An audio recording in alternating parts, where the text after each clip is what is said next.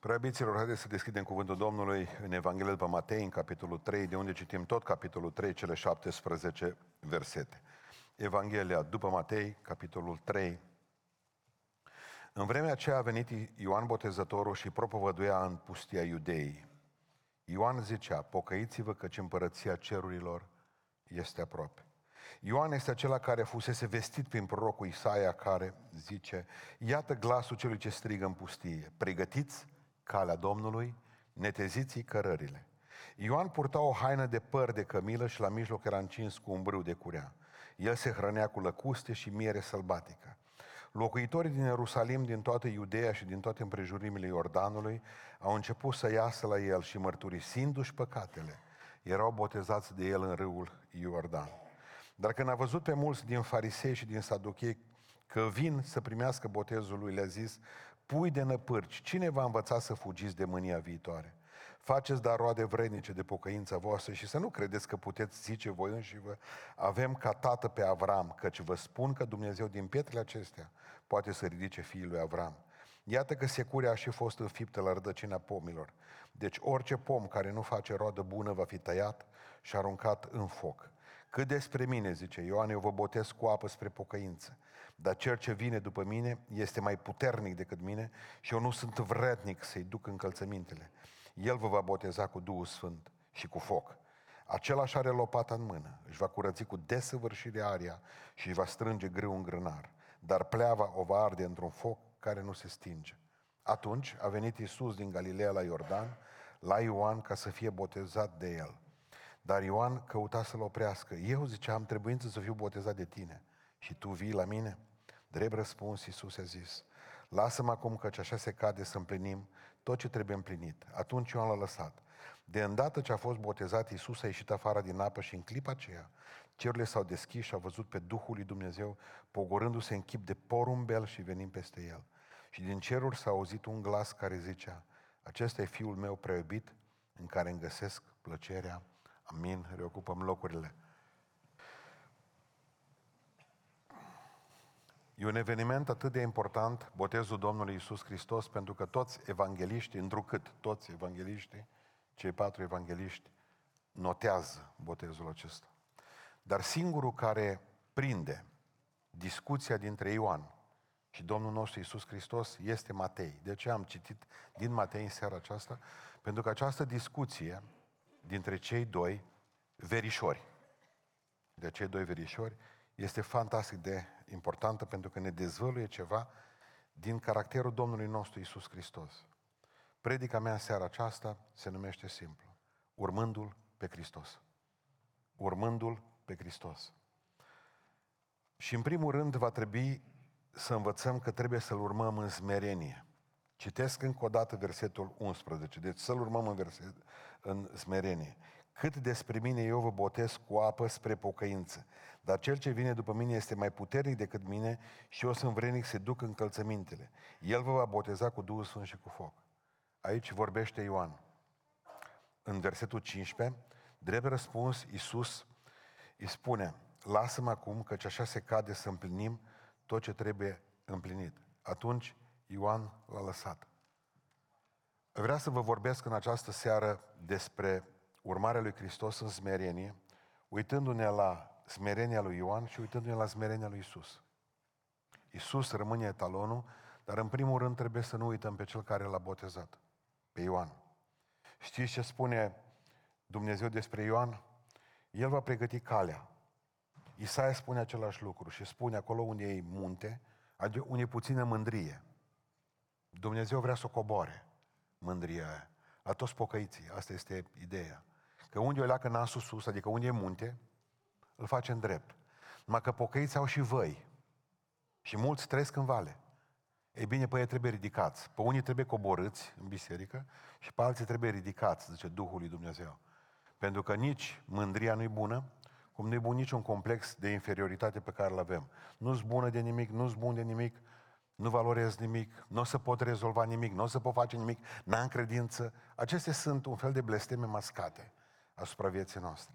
Iisus Hristos vine și spune felul următor: Ioan va merge înaintea mea, îmi va pregăti calea. El n-a uitat niciodată Ioan ceea ce este. Pentru că, normal, el semăna cu Mesia.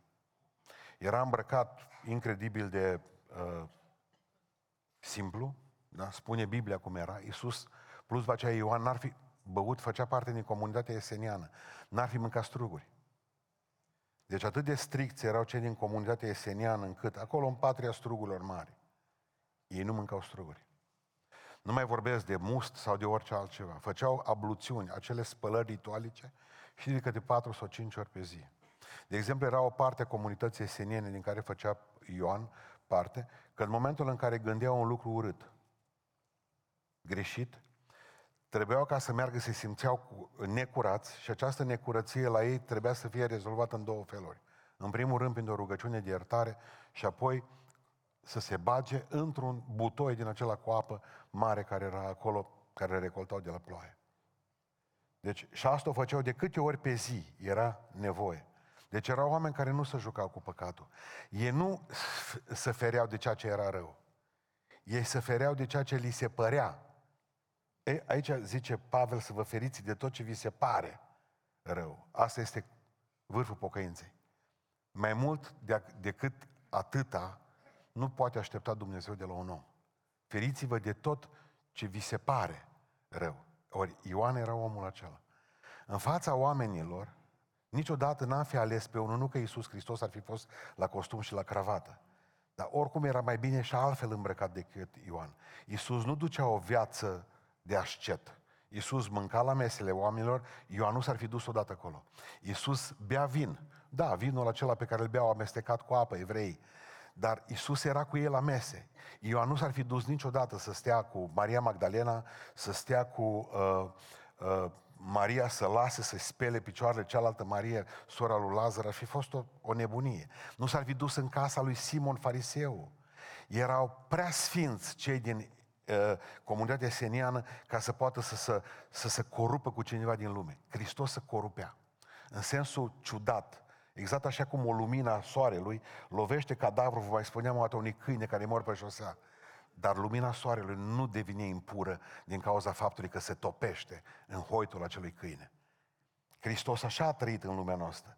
Dar dacă ar fi trebuit să alegem noi în biserica noastră un păstor între Iisus Hristos și Ioan, l-am fi ales pe Ioan. Și știți de ce? Semăna a pocăit mai tare decât Iisus Hristos, decât Domnul. E, omul ăsta putea să spună, când l-a întrebat, tu ești Mesia? Putea să spună simplu, cred că eu. În momentul în care ar fi spus că cred că eu aș fi o leacă de Mesia, vă garantez că nimeni n-ar fi comentat nimic, oricum avea sute de oameni care mergeau după el. Vă mai aduceți aminte? Oameni pe care mai târziu i-au trimis la Iisus Hristos. Nu mai veniți după mine. Nu eu sunt Mesia. A zis, nu sunt. Bun, dar ce ești tu? O voce. Pentru că la voce nimeni nu face statui. O voce sunt. Nu sunt altcineva decât cel care pregătesc calea Domnului. Nu sunt vrednic să-i car încălțămintea. Când vorbesc despre smerenia lui Ioan Botezătorul, întotdeauna vine să plâng. Și anul trecut am predicat numai despre asta și nu vreau să spun mai mult. A fost un om care știu câți centimetri are. Gândiți-vă că a fost botezat cu Duhul Sfânt din pântecele mamei lui. Nu s-a lăudat niciodată cu asta. Și nu numai că a fost botezat cu Duhul Sfânt în pântecele mamei lui, mama lui s-a umplut cu Duhul Sfânt din cauza faptului că el era în pântecele ei. Niciodată nu s-a lăudat cu minunea aceasta. Niciodată. Pentru că a știut unde este locul, a știut, uite, la asta-s bun în viață. Eu sunt omul care pregătește calea Domnului Iisus Hristos. Și poate cel mai dureros lucru care l-a spus Ioan, a zis așa, eu zice, El, Iisus Hristos, trebuie să crească. Că acum nu-L cunoaște nimeni. Acum e fiul unui dulgher, fiul Templarului. Și eu ce trebuie să fac? Ei, greu e asta. Greu e asta. Eu, în mod conștient, trebuie ca să... Pentru că poate că știa ce știam noi dintr-o cântare, poate că el știa în subconștient. Că cu cât mă fac mai mic, cu atât tu. Cu atât tu te vezi mai tare și cu atât tu mă faci mai mare. Pentru că, de fapt, mic în ochii lui, în ochii lumii acesteia. Mai bine simpli și smeriți. Și de Dumnezeu iubiți. Într-o lume de oameni mândri. Smerenia lui Ioan trebuie ca să fie un, un lucru care trebuie să ne... Dar pălește pe lângă smerenia lui Iisus. Se duc amândoi și Matei aude discuția. El este cel care reușește să o consemneze. Ideea este, citeam astăzi, de unde a știut Matei discuția aceasta dintre cei doi? Aia e un lucru extraordinar de important. Țineți minte că Iisus Hristos îl cheamă pe Matei mai târziu în lucrare, să vină lângă el. De unde știe Matei lucrul acesta? Și știți ce spune unul dintre teologii americani, Lang? Zice în felul următor. Să nu cumva să credeți, zice, că Matei era pentru prima dată când stătea pe lângă Hristos. Nici vorbă. Dar a fost o zi în care Domnul l-a chemat. Și spunea Lang în felul următor. Când s-a dus Hristos la Matei, a zis: parcă pe tine te cunosc de undeva. Tot tragi cu urechea pe lângă mine. N-ai vrea să vii după mine. Și a plecat mai departe. Adică vreau să vă spun ceva. Nimeni nu se naște dintr-o dată. Uite-te, o primit o revelație la Dumnezeu și trebuie să pocăiască. Revelația pe care o primești de la Dumnezeu pentru pocăință este suma acelor, îi spuneam lui Dani, noi, de exemplu, avem predicile pe YouTube. Și oamenii se pot uita pe YouTube și noi vedem, câte vizualizări avem noi la predicile respective. Dar dacă îl întrebați pe fratele Bogdan, care se ocupă de media la noi, trebuie să vă intereseze, să intereseze altceva, să ne intereseze pe noi. Cât timp din predica mea de 40 de minute sau de atâta ascultă omul respectiv? Adică timpul de expunere pe predica respectivă. Al lui Dani cam 4 minute și ceva. Am eu câteodată, când sunt vremuri bune și țin o predică bună, din 40 de minute, mă mai ascultă câte 10 minute. Acestea sunt timpii noștri de expunere.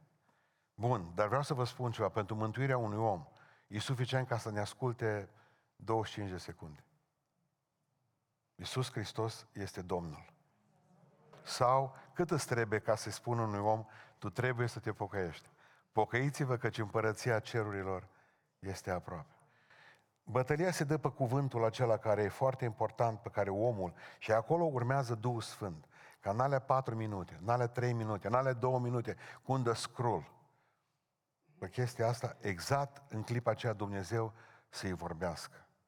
Acum asta am spus ca să nu cumva să vă gândiți că ne mândrim cu predicile de pe YouTube. Nu. Alea sunt cea mai amărâtă idee a unui predicator care poate să fie.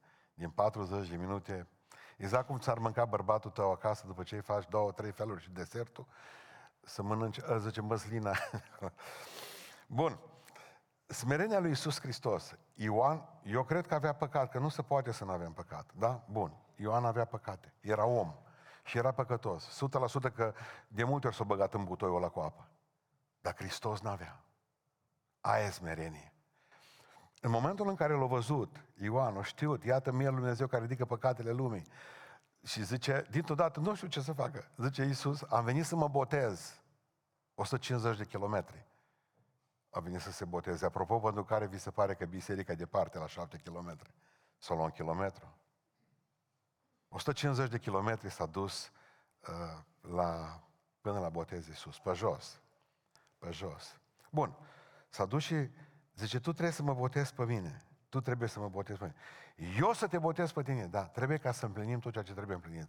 Și ce vedeți aici? Un Dumnezeu care se botează fără ca să fi trebuit.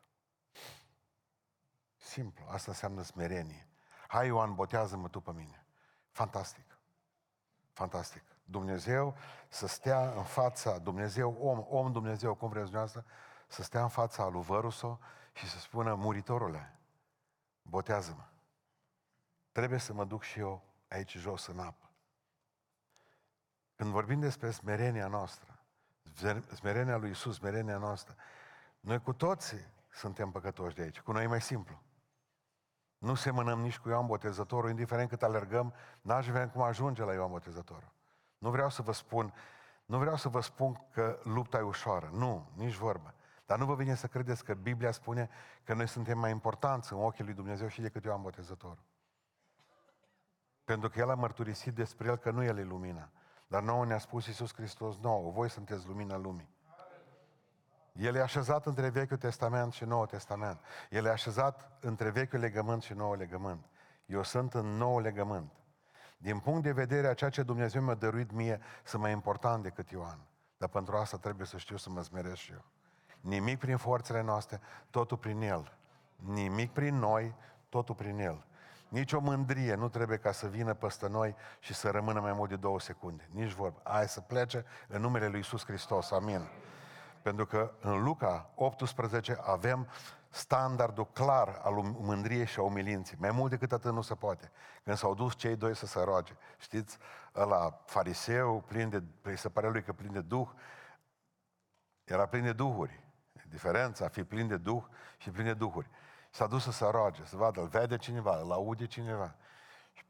L-a enervat dintr-o dată un vameș care furase, e clar că după cum s-a bătut în piept, clar că noaptea șterpelise ceva. S-a bătut în piept acolo și a spus, ai milă de mine păcătos. Aia și Doamne îți mulțumesc că nu-s ca nenorocitul ăsta. Vârful de mândrie și maximul de umilință. Va trebui să înțelegem cu toții că fără Dumnezeu suntem un mare nimic. Un zero. Domnul să ne dea tuturor smerenia lui Iisus Hristos. Să-L urmăm, măcar că avea toate lucrurile, măcar că avea tot universul, măcar că avea, eu știu, era Dumnezeu, s-a coborât și s-a umilit până la moarte de cruce. Până la moarte de cruce. Deci îl urmăm în smerenie. Trebuie să-L urmăm apoi în botez, cum zicea Dani mai înainte. Trebuie să-L urmăm în botez. Că ne place, că nu ne place. El nu avea nevoie de botez, recunoașteți? De ce s-a botezat totuși? Să ne arate calea. Mă, așa se face. Și dacă El a zis că așa se face, l-a făcut pentru a fi un exemplu. Pentru că spune 1 Petru 2:21. La aceasta ați fost chemați, pentru ca Hristos suferim pentru voi, v-a lăsat o pildă ca să mergeți și voi pe urmele Lui. Ca să mergeți și voi pe urmele Lui. V-a lăsat o pildă. Știți care e trimiterea mea în Biblie la versetul ăsta? De la botezul lui Iisus Hristos la spălarea picioarelor. Așa am făcut și a scris Ioan 13. Pentru că putea să ne lasă o pildă Iisus Hristos și să zică, bă, cum am făcut eu să faceți și voi? Dar de ce ne mai boteza dacă nu ne spălăm și picioarele? N-am putea, așa cum de exemplu să spunem că a fost doar o pildă. Păi și aici ne-a lăsat o pildă. Ca să facem și noi cum a făcut El.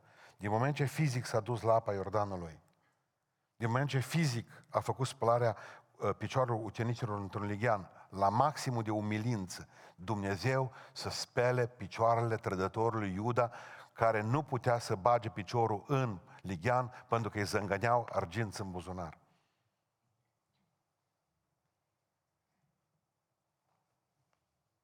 Deci trebuie să înțelegeți bine că am putea să zicem cu toții, e o pildă și cina. Deci ne facem că înghițim pâine. De ce am mai înghițit pâine? Că e o chestie spirituală. De ce am mai bea vin? Pentru că e o chestie spirituală. Mă refer la cină. E în Duhul. Păi de ce ne mai boteza în apă? Nu putem să spunem să credem că suntem botezați.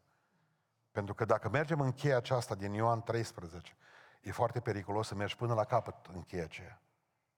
Pentru că zice, v-am lăsat o pildă, că așa cum am făcut eu, să faceți și voi. Și Hristos a botezat fizic în apa rece și murdară de aprilia Iordanului. Ce vreau să vă spun? Ideea de creștin nebotezat nu există în Sfânta Scriptură. Ideea de creștin nebotezat nu există în Sfânta Scriptură. Vreau să vă spun în seara asta doar câteva lucruri cu privire la cum primii creștini făceau botezul. Ții minte cartea care ți-am zis că trebuie să o citești? Nu, citește-o. O să ți-o dau. Avem foarte multe cărți cu privire la cum făceau primii creștini botezul și vreau să vă spun cât de greu era. M-am oprit undeva să zic maxim 250 de ani după Iisus Hristos. 250 de ani era noastră. Sau după Hristos, cum vreți dumneavoastră. Mă opresc acolo pentru că să spunem că până în anul 250 biserica n-a fost coruptă atât de păcat, de păgânism. Putem vorbi doar după anul peste 13 încolo, după Constantin cel Mare, că a început biserica să devină lumească și să cunoască multă politică. Hai să ne întoarcem puțin la părinții bisericii, la părinții apostolici. Mă refer la Tertulian aici, la Chiril, la Ciprian al Cartaginei, Chiril al Alexandriei și probabil Ipolita al Romei. Vreau să vă spun câteva lucruri de cum făceau botezul. Pentru ei, Tertulian spune felul următor. Fiți foarte atenți la ceea ce spune Tertulian.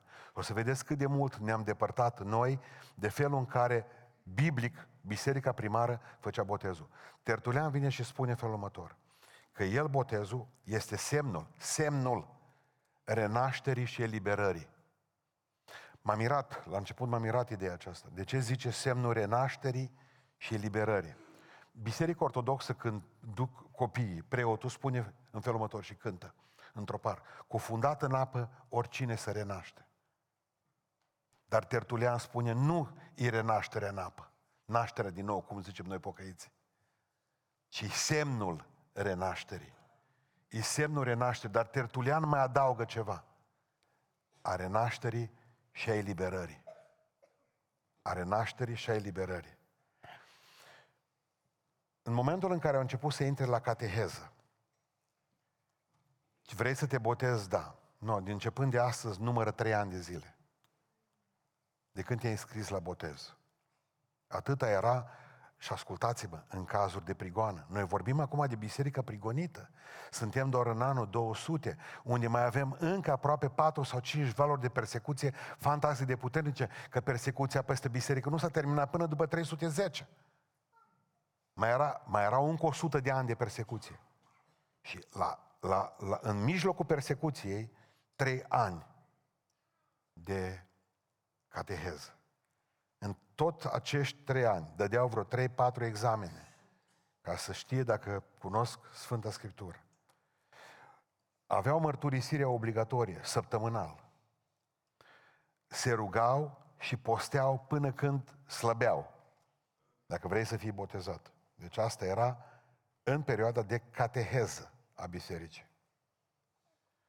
După care, în momentul în care trebuia să vină botezul, eu vă spun ce zice Tertulian, sfințeau apa.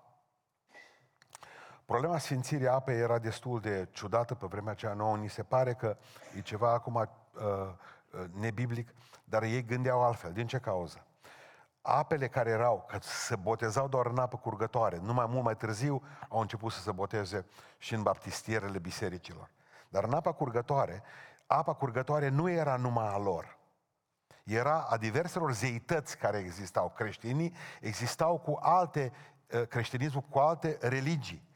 Și în religiile respective erau foarte multe abluțiuni. Și ei considerau că apa ar fi necurată, deși pantarei, totul trece până la urmă. Și ce făceau? Se rugau pentru apă. Doamne, curățește-o Tu de orice impuritate spirituală. Vă rog să fiți atenți. Nu era vorba de, măi, e rece sau e murdară. Nu. Pentru că au mai folosit-o și alții săptămâna aceasta. Sfințeau apa. După care urma renunțarea la Satana. Citesc mai puțin să vedem cum era. Ipolita al Romei zice în felul următor. Vă spun cum era. Botezul de obicei se făceau în săptămâna mare. În săptămâna mare. Deci tot la 3 ani de zile apărea cateheza. Ipolita al Romei zice în felul următor. Joia, înainte de botez, se spălau. Vinerea se posteau toată ziua de vineri, înainte de botez. Și acum ascultați, sâmbăta erau exorcizați. Sâmbăta erau exorcizați. Obligatoriu. Toți candidații de botez. Interesant, nu? Pentru că în momentul în care se botezau, sâmbăta, noaptea, toată sâmbătă noaptea, nu dormeau nimic, trebuiau să privegheze în rugăciune, ca să poată fi botezat duminică dimineață. Nu știu câți candidați ar mai fi la botez acum.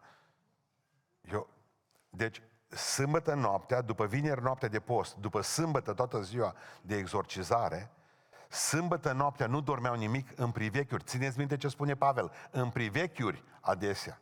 Nu că o muricima o oră, ținem noi privechiuri, gata, am plecat din lucrul ăsta. Noapte de veche, de multe ori, la 10 seara ne apuca somnul. Bun. Duminica, după ce ajungea la apă, dar trebuia ca să facă public mărturisirea și renunțarea la diavol după exorcizare. se întorceau cu fața spre apus. Aici e apusul. Aici e apusul. Aici e răsăritul, nu? De aici răsare soarele la noi. Mă lăsa să mă încurc. Deci apusul ar fi aici. În fața baptistierului, vă interesează ce vă spun acum lucrurile astea? Ca să știți. Bun. În fața baptistierului se întorceau spre apus. Fiecare candidat. Dar, și vă mai spun ceva foarte interesant înainte de asta. Ei se dezbrăcau public. Adică își luau hainele vechi, veneau cu hainele vechi. Pentru că pentru ei era dezbrăcarea de omul vechi din punct de vedere spiritual. Biserica îl îmbrăca cu o haină albă. Omul cel nou în Iisus Hristos, să se vadă și asta. După care spuneau că în botez îi îngropăm împreună cu Hristos ca să renaștem tot cu Iisus Hristos la o viață nouă. Dar înainte de aceasta trebuia să fie lepădarea de Satana. Se întorceau spre apus, pentru că ei știau întotdeauna creștinii, apusul fiind locul în care vine noaptea. După aceea se lasă soarele jos. Și că acolo este sediul diavolului. Primii creștini știau în primele sute de ani că apusul, în locul apusului, întuneric, este locuința diavolului. Hristos întotdeauna trebuia să fie căutat cu fața spre răsărit. Și inima spre răsărit și fața mi se întoarse. Noi cântăm, dar nu ne gândim la ideea asta. Nu v-ați gândit până acum care-i treaba cu răsăritul și apusul. Știa și fratele Dors ideea aceasta. Întotdeauna sediu apusului. Cum ar fi apusul? Unde ar fi satanamul? În Germania, în Austria, unde e apusul? Zona asta. Bun. Deci, cam pe acolo-i. Deci, după că stăm și ne gândim bine. Că de acolo ne vin toate lucrurile. Cam din apus. Ne-au venit toate mizerile și lucrurile acestea. No, bun. Se întorceau cu fața spre apus și acum ascultați. Spunea așa. Mă leapăt de tine, Satana. Mă leapăt de toată slujirea ta. Mă leapăt de toate faptele tale. Și îl urmez, se întorceau spre răsărit, și te urmez pe tine, Hristoase, tot restul vieții mele. Începând de astăzi, tu ești Domnul Dumnezeul meu. Mi se pare interesant lucrul acesta. Și știți de ce? Pentru că noi le cerem oamenilor astăzi, public, doar ca să-L mărturisească pe Iisus Hristos, nu să se lepede și de Satana. Și am impresia că mulți ies din apa botezului și nimeni nu poate sluji la doi Dumnezei. Nimeni. Nu vrem ca să ne facem rău și nu vrem ca să avem probleme cu Satana. Și nu ne dezbrăcăm de omul cel vechi. Și omul cel vechi pleacă cu noi în botez. Și din păcate morți intrăm și morți ieșim.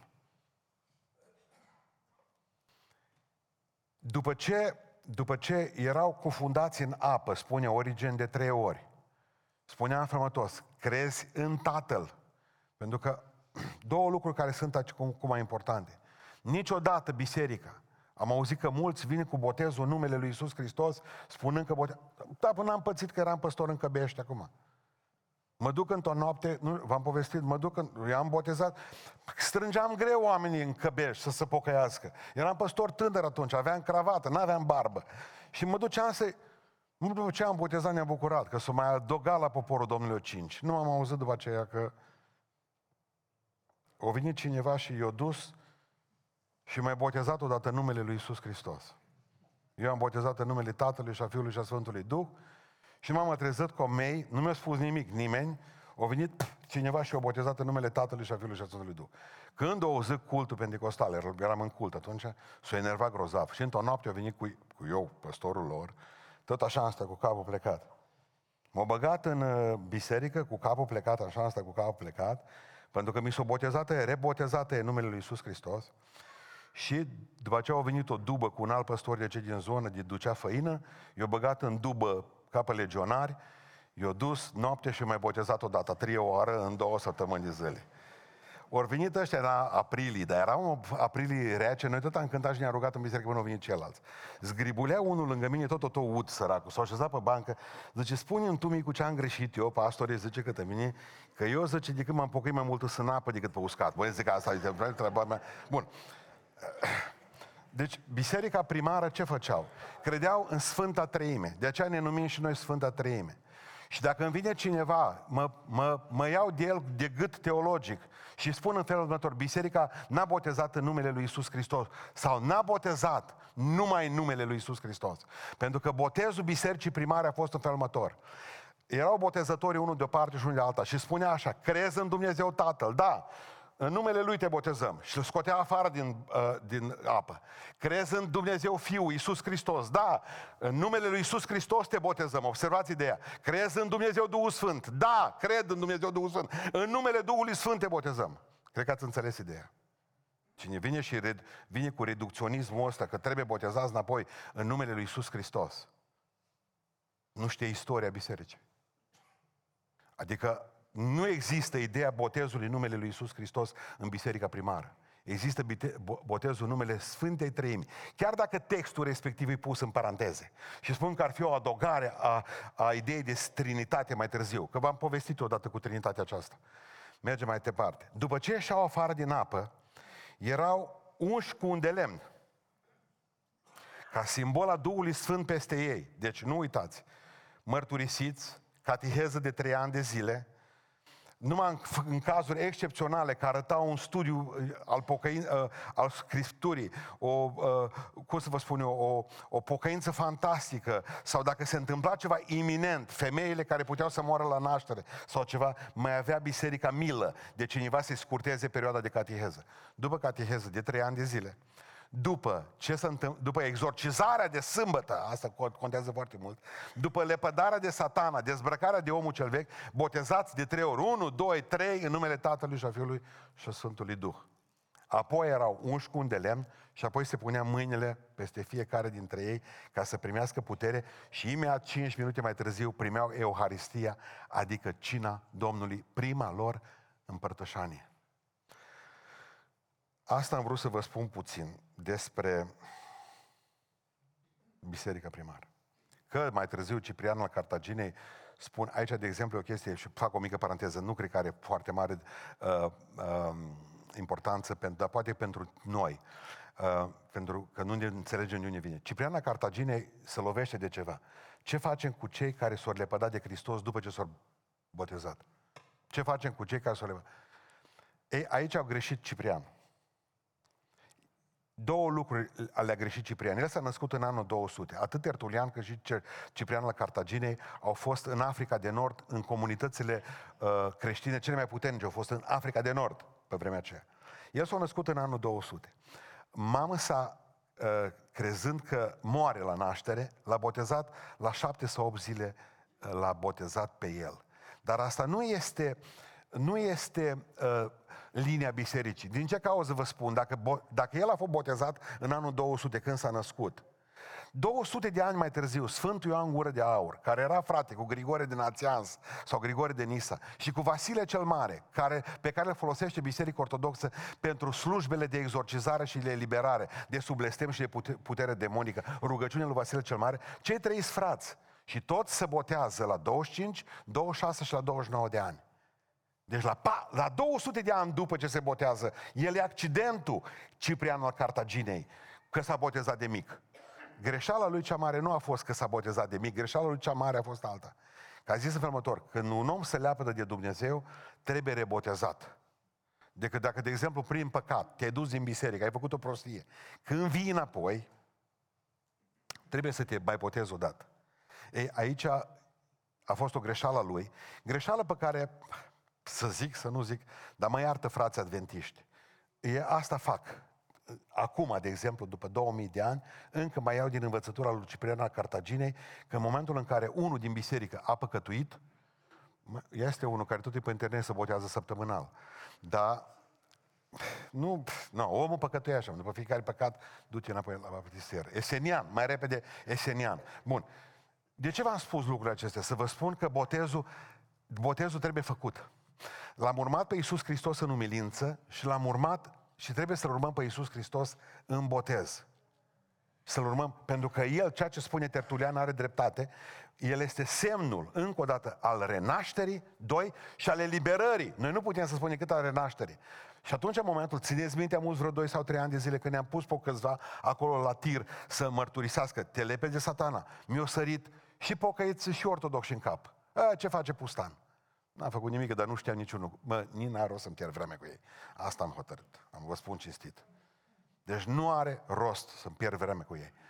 Adică eu știu un singur lucru, că nu numai biblic, e biblic. N-a zis Iisus Hristos cum trebuie să facem cu asta de ea. Dar mie mi se pare normal că după ce l-am slujit pe stăpânul din apus, pe satana, 20, 30, 50 de ani, să mă leapă de el ca să pot merge la stăpânul celălalt. Sau dacă, de exemplu, te-ai angajat undeva la o firmă, nu te poți angaja la altă firmă până nu-ți dai demisia. Până nu-i spui șeful ăla de la firmă, de la asta nu mai vreau să mai lucrez la tine.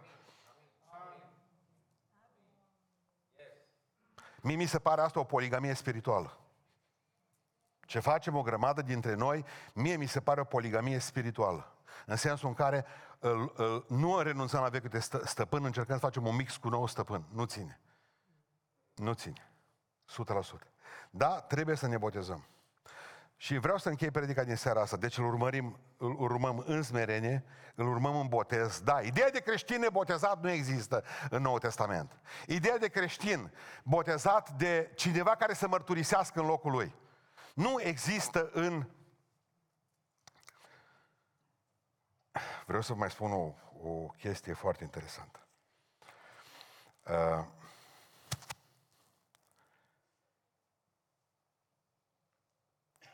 Mie mi se pare că din credeu zice, mărturisesc un botez înspre iertarea păcatelor. Eu trebuie să-l mărturisesc. Pentru că acolo se pune o problemă destul de importantă. Dacă noi mărturisim botezul ăsta înspre iertarea păcatelor, nimeni nu poate să o facă în dreptul meu. Pentru că fiecare trebuie să-și mărturisească propriul păcat înaintea lui Dumnezeu, nu păcatul altuia. Și asta trebuie să înțelegem, că pocăința este o problemă privată și personală. Dumnezeu nu are nepoți. Dumnezeu are fini. Nașii sunt buni de bibelou, de decor, dar nici într-un caz nu pot călca ceea ce Dumnezeu ne-a dăruit nouă. O relație unică și personală cu El. Îl urmează pe El, dacă Hristos o zis, dacă Hristos o duce și s-o boteza, El care nu trebuia să boteze. N-avea motiv să boteze. Dacă Hristos s-o smerit, și El nu trebuia să smerească, că era Dumnezeu. Dacă Dumnezeu s-o smerit, mă smeresc și eu. Dacă Dumnezeu s-o botezat, mă botez și eu. Calc pe urmele lui Hristos. Suntem obligați să călcăm pe urmele Lui. Și trebuie să-L urmăm după aceea. Nu numai în smerenie, nu numai în botez, ci și să-L urmăm în a obține recunoașterea Tatălui. Știți care a fost dorința Domnului cea mai mare? Să recunoască Tata. Bă, Ioan de la bun început l-a criticat. Dar nu vin tu să te botezi? Că... Nu. El zice, trebuie să fie... Și nu s-a lăsat până n-a auzit din ceruri. Amu, ce face să ne spună și nouă Dumnezeu așa? Vreau să vă spun în seara asta, tot ce faceți în viață, să faceți numai pentru a fi aprobați de Tata. În rest nu mai contează.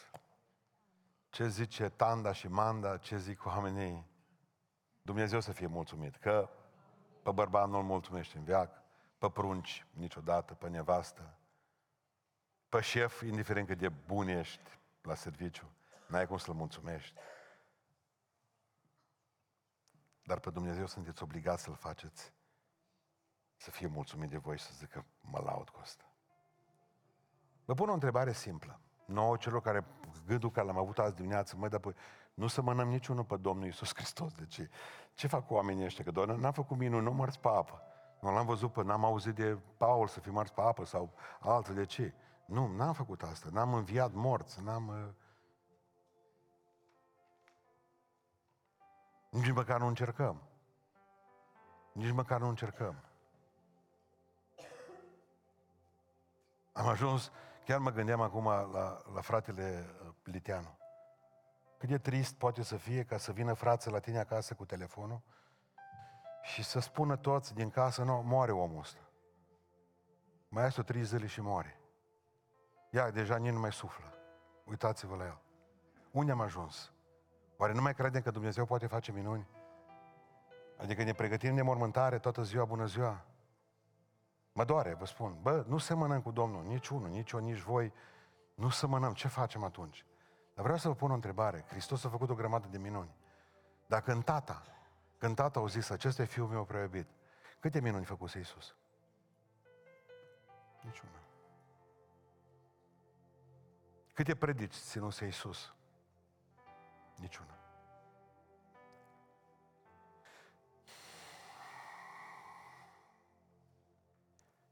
Știți ce mă doare cu Domnul cel mai tare? Este faptul că noi nu înțelegem că El, de fapt, a fost ca și noi. Avea cel puțin 6 frați, nu? Cel puțin 6 frați și surori. Pentru că zice în Marcu, în capitolul 6, când au zis oamenii, cine e ăsta? Nu zice acesta fiul Tâmplarului, fiul Mariei, fratele lui, și am începem să-i numărăm, da? Iacov, Iose, Iuda și Simon. Nu sunt aici și surorile. Punem 2, că e plural. Puteau fi 3, corect? Puteau fi 4, nu știm. Dar oare când eu vin dintr-o asemenea familie, 1, o grămadă de frați și surori, 2, fără tată, orfan, că a zis, nu acesta este fiul Mariei, n-a zis fiul lui Iosif și al Mariei. Nu mai era Iosif atunci când îl numără pe Iisus Hristos între frați. Îl vedem din familie de săraci, atât de săraci, nu au avut un miel la mormântare, la binecuvântare. Au adus turturele, corect? Turturele, săraci, nu au avut un miel, fără tată, familie mare, neînțeles, pentru că spuneau în Ioan, în capitolul 7, versetul 5, nici frații lui nu credeau în el. Pe mine nu mă înțelege nimeni. Ei, ce Iisus Hristos, nici pe mine. Am avut o grămadă de frați și sorori, dar nu m-au crezut nimeni. Și totuși un asemenea om, Iisus, orfan, sărac, cu o grămadă de frați acasă, neînțeles de ei, e aprobat de tata. Și acesta este fiul meu preubit în care îmi găsesc plăcerea. Asta înseamnă că niciunul dintre noi în seara asta nu-i fără speranță. Putem obține cu toți această aprobare a Tatălui, dar ce înseamnă aprobarea lui Dumnezeu? Aprobarea lui Dumnezeu înseamnă după mine, după ce am citit în Biblie, că dacă Hristos nu a făcut minuni până a fost aprobat de Dumnezeu, numai că s-a botezat, nu a predicat, înseamnă că aprobarea lui Dumnezeu are de face cu credincioșia, nu cu minunile care le putea face. Hristos vede slăbiciunile tale astăzi și zice, îmi place de tine pentru că tu ești pe calea mea, tu ești fiul meu, tu ești fiica mea prea iubită, în care îmi găsesc plăcere. Pentru că mi-a urmat în smerenie, mi-a urmat în botez. Restul sunt conjuncturi. Dar tu să rămâi credincioasă și credincios mie. Simplu? Mai mult decât simplu. Mă rog ca în seara aceasta Dumnezeu să ne dea tuturor pocăință de care avem nevoie. Avem o cale, pe cineva care a venit în fața noastră și a spus că se poate. Mai asta trebuie să faceți și voi. Eu când îi aud astăzi, și astăzi m-a sunat cineva, mi-a spus că s-ar boteza, dar cum aș putea face eu oare cumva să filmăm noi doi la botez cu el?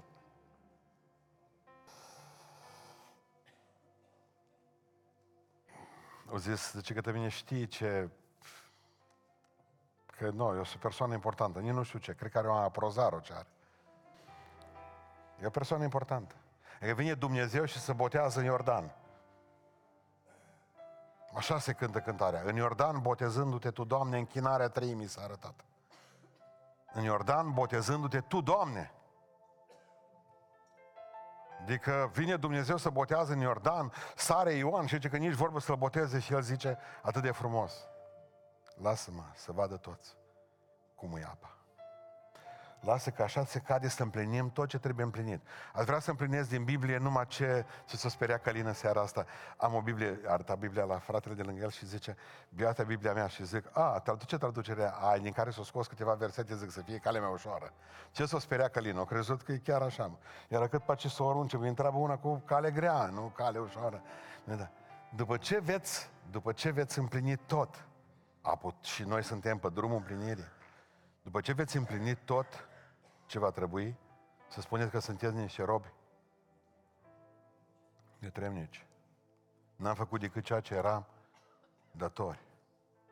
Observați că Iisus Hristos adică Dumnezeu îl aprobă pe cel care vine din amărăciune, cu probleme, cu frământări, pe cel care are propriile lui dubii. Tată, dacă se poate, îndepărtează păcatul. Și ea dezaprobă pe aia care o zice, Doamne, n-am făcut noi minuni, n-am scos noi dragi, ci Iisus Hristos, ia nicio aprobare de la mine, afară. Plecați de la mine toți cei care ați făcut fără de lege. Are alte, cum să vă spun eu, criterii decât le avem noi. Și criteriul lui, al lui Iisus Hristos, înseamnă credincioșie. Bă, m-a urmat ca o oaie bleagă. Stat aici lângă mine, unii l-am trimis acolo, s-a dus. Nu a făcut mari lucruri care se mire pe o grămadă de oameni, dar mi-a fost credincios în toate.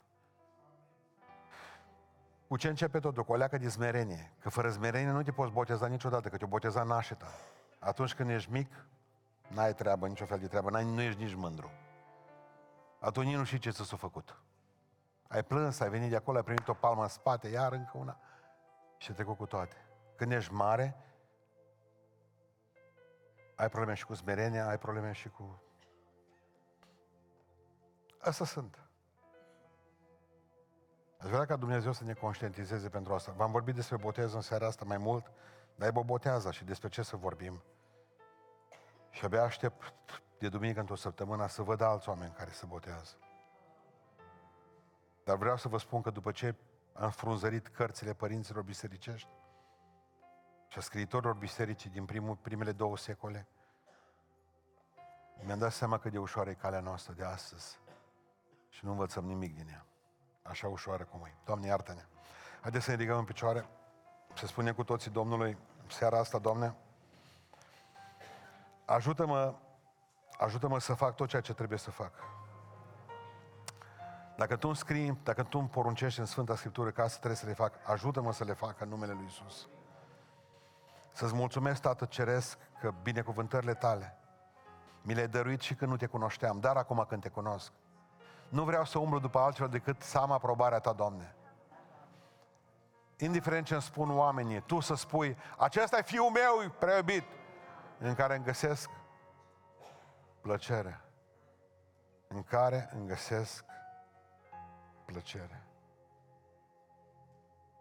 Nu contează cine te laudă, câtă vreme ești un păcătos. Nu contează. Nu contează cine te critică și cine te lovesc, câtă vreme Dumnezeu e de partea ta. Ne rugăm cu toții Domnului, amin.